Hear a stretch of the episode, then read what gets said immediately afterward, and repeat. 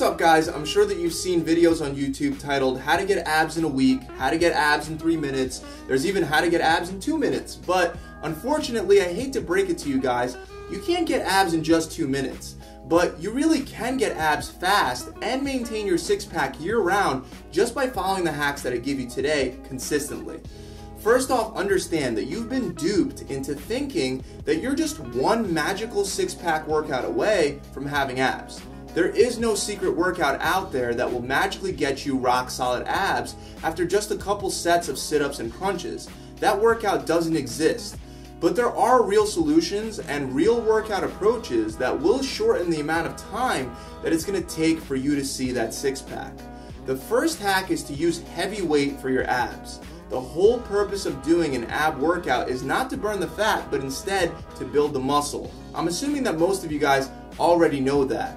So my question to you is, if you know that the whole point of doing the ab workout is to build muscle, why are you doing 20, 30, 40, 100 reps of crunches? Do you do 100 reps of bicep curls to get nicer biceps? Probably not. Abs work the same way as any other muscle in your body. If you want nicer abs, you have to start using progressive overload in all of your ab workouts. This means that you're to grab a heavy weight and do your ab exercises for only about 8 to 10 reps. Once you can do 10 reps without failing, you got to grab a heavier weight.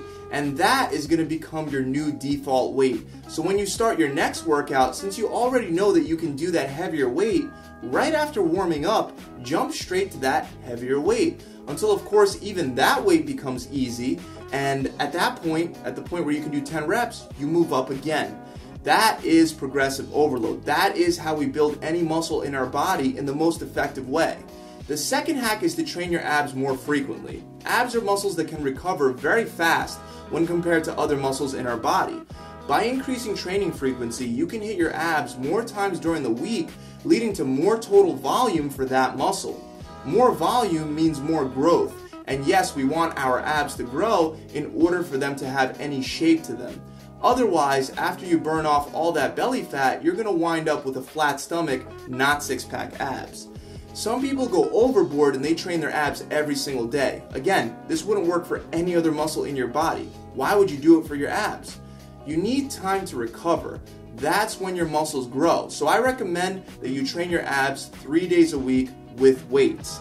The next hack is to do more sets and exercises for your abs. A lot of people train their abs at the end of one of their workouts and only give their abs a fraction of the attention that they give to the other muscle groups in their body, like chest, shoulders, legs, or biceps.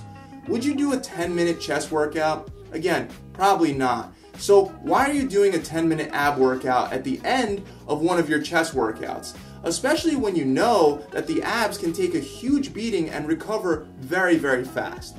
You should work your abs at least 30 minutes, if not a full hour.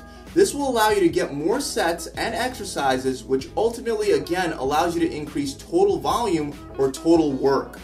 When I'm really heavily focused on building my ab muscles, I'll go to the gym once for whatever body, body part I'm trying to work, like let's say chest and back, and then I'll come back again later to do an hour long ab workout. Try to go for at least five different ab exercises each for at least three sets of 10 reps with a heavy weight load.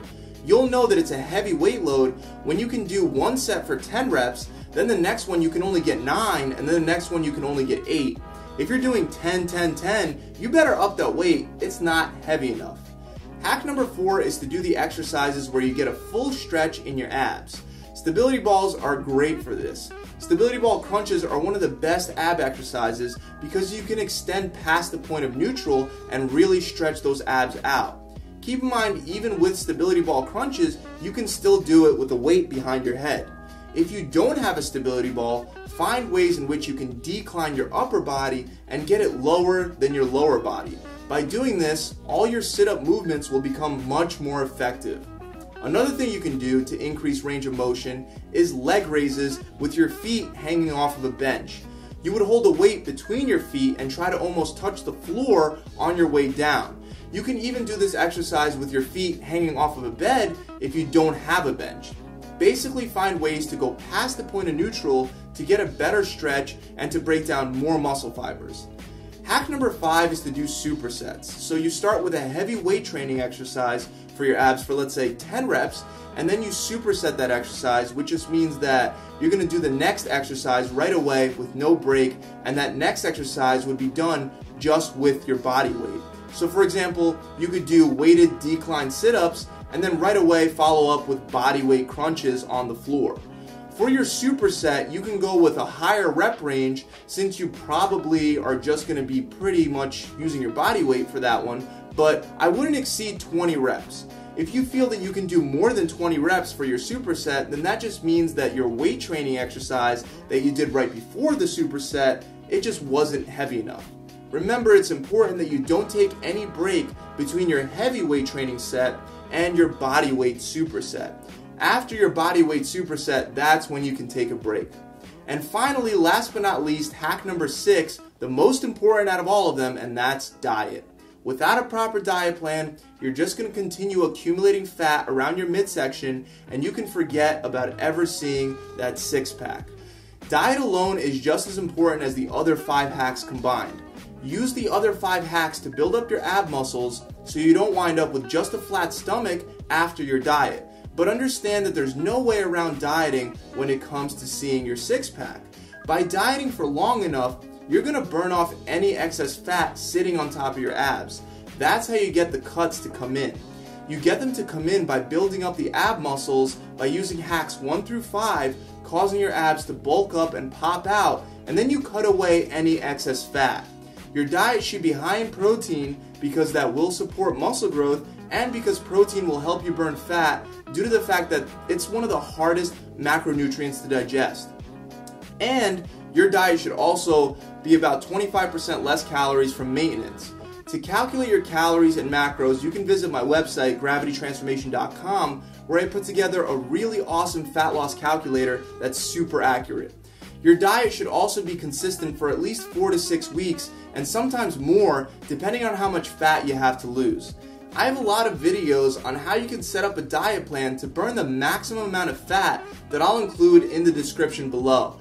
But if you do those six hacks consistently, you're gonna see your abs popping out in no time. I know that that's a lot har harder than just doing a magical three minute ab workout, but it actually works.